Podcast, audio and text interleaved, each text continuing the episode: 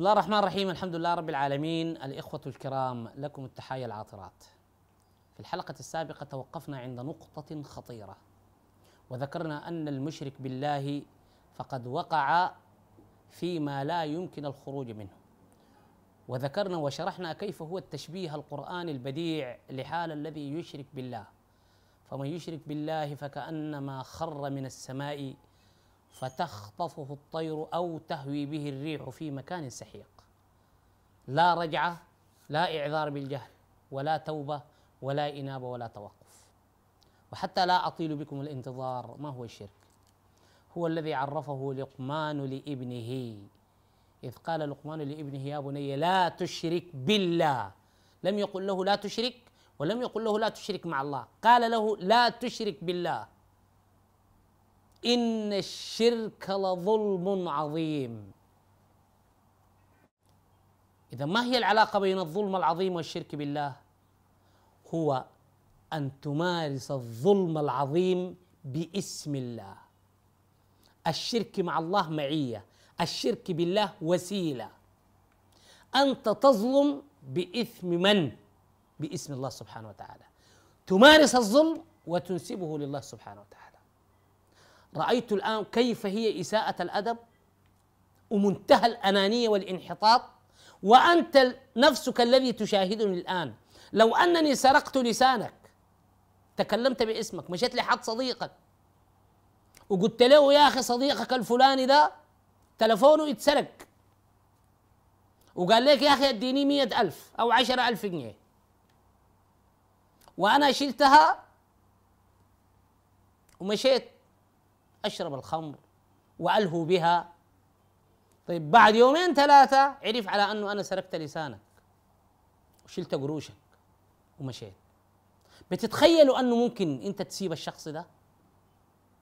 يعني تخيل حجم الغضب اللي أنت بتكون غضبت منه. الغضب ما حيكون في حجم المال اللي أنت سرقت منه.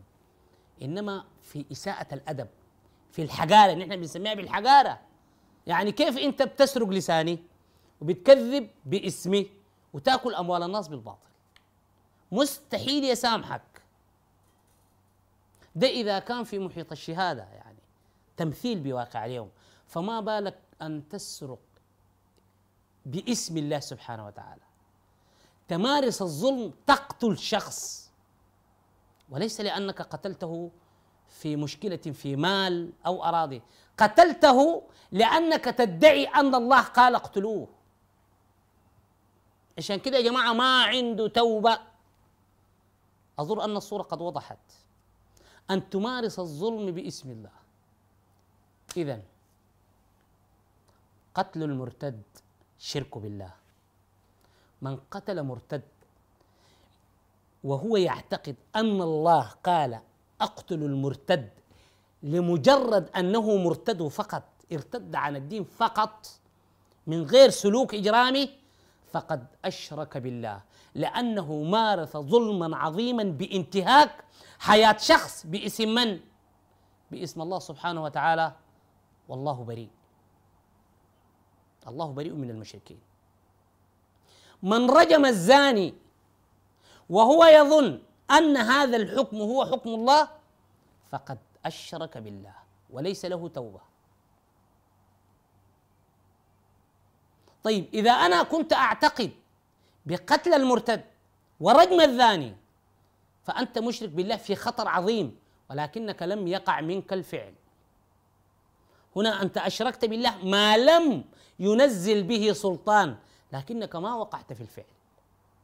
اللحظة اللي يصدر منك الفعل بقتل المرتد أو رجم الزاني أو أخذ الجزية فلوس من الأقليات التي تختلف معك مع المسيحيين مثلا. تأخذ منهم الجزية بالتصور الحالي فأنت هنا فعلت الظلم العظيم ونسبته لله والله منه بريء. هذه هي خطورة الشرك بالله. لأنه حينئذ يصبح جريمة مركبة. فيها أول حاجة إساءة أدب مع الله سبحانه وتعالى انك تكذب بلسانه. ما لم ينزل به سلطانا.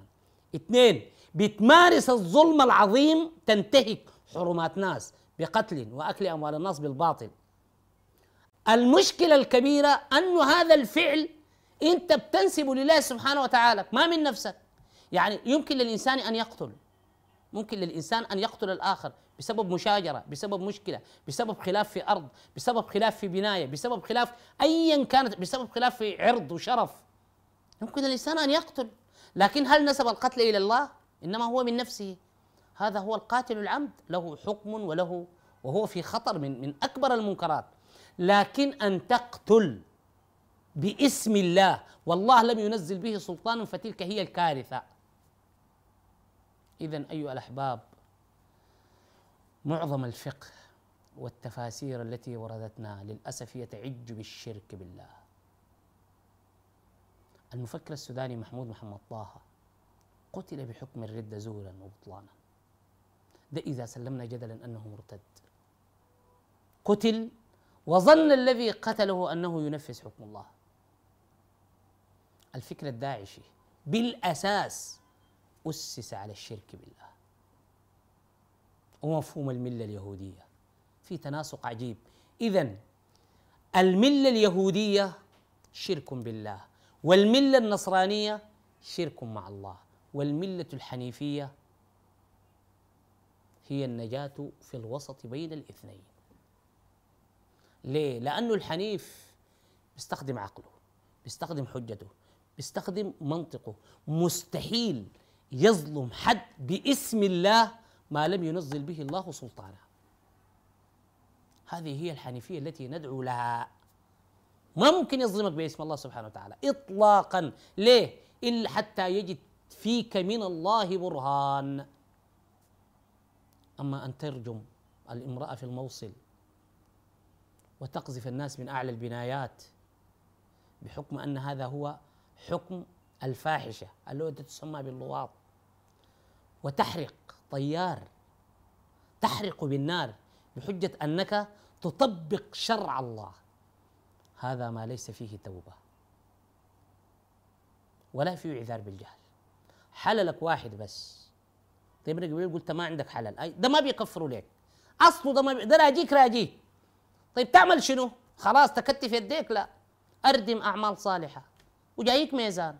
لكن دي حكاية يتمسح ويلغوه دي أقنع منها.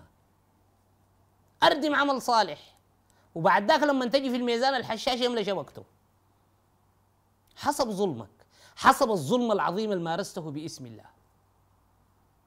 لأن الله يمكن أن يتجاوز في حقه إساءة الأدب في حقه. الله واسع عليم يمكن أن يتجاوز لكن الجريمة المركبة.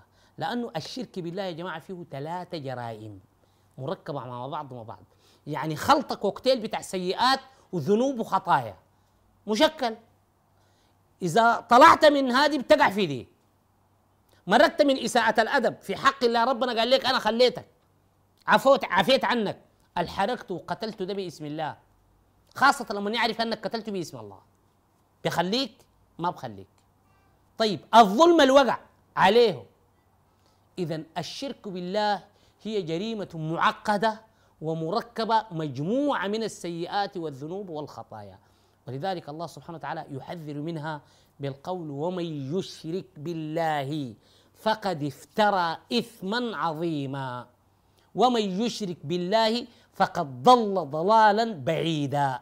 ومن يشرك بالله فكأنما خر من السماء فتخطفه الطير أو تهوي به الريح في مكان سحيق.